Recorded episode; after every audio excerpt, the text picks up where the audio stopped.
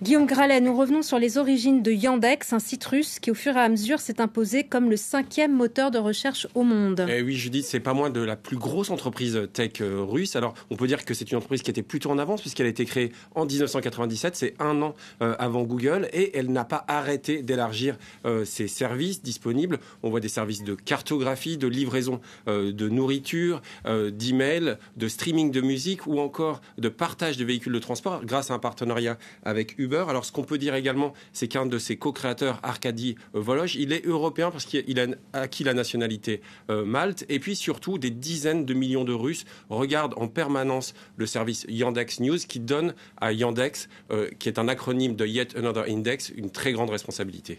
Car depuis le début de la guerre, ça se complique Oui, regardez euh, le message qui a été posté par Lev Gershenson. C'est ni plus ni moins que l'ancien responsable de la partie actualité de Yandex qui a expliqué euh, il n'est pas trop tard pour cesser d'être complice de ce crime terrible. En réalité, il pointe le fait que sur Yandex News, eh bien, il n'y a quasiment aucune mention de la guerre, de civils tués par les bombes russes ou encore de soldats russes morts au combat.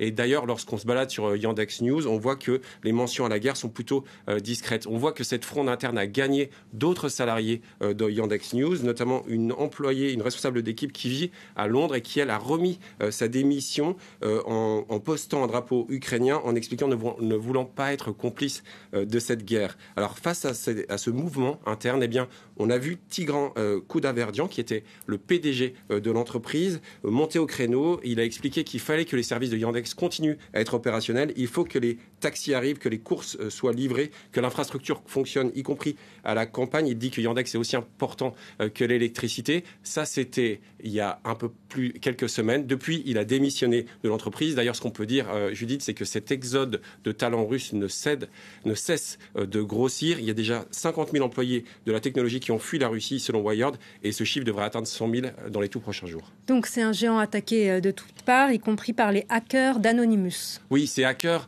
ont attaqué en masse ce site. Ça a provoqué une fuite de données et d'ailleurs, euh, ces attaques répétées ont été traduites par un, site de bourse qui a énormément chuté hein, depuis le début du conflit, par moins de 80% euh, de baisse.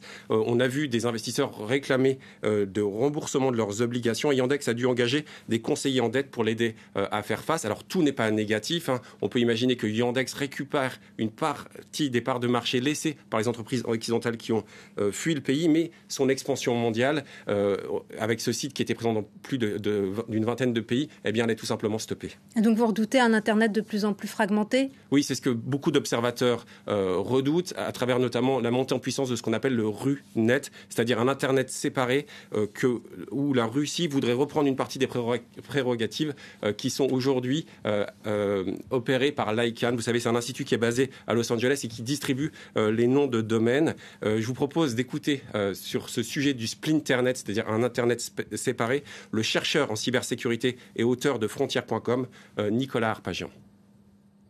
En février 2008, un décret euh, oblige les opérateurs de télécommunications, les fournisseurs d'accès Internet, de se connecter sur SORM, une base qui est gérée directement par le FSB, l'héritier du, KGB. En 2017, à, l'été 2017, la législation encadre et limite le recours aux outils permettant de masquer ou de délocaliser des adresses IP. Fin 2019, la, la loi russe organise euh, ce qui euh, pourrait être un Internet souverain russe avec l'obligation pour euh, les acteurs du numérique de basculer le flux des communications vers des infrastructures supervisées directement par le gendarme russe des télécoms.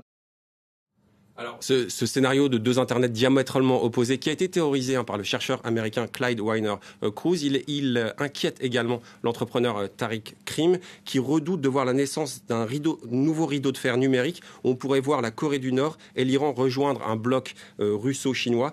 Espérons que l'histoire n'aille pas dans ce sens, Judith. Merci Guillaume Gralet pour Tech 24.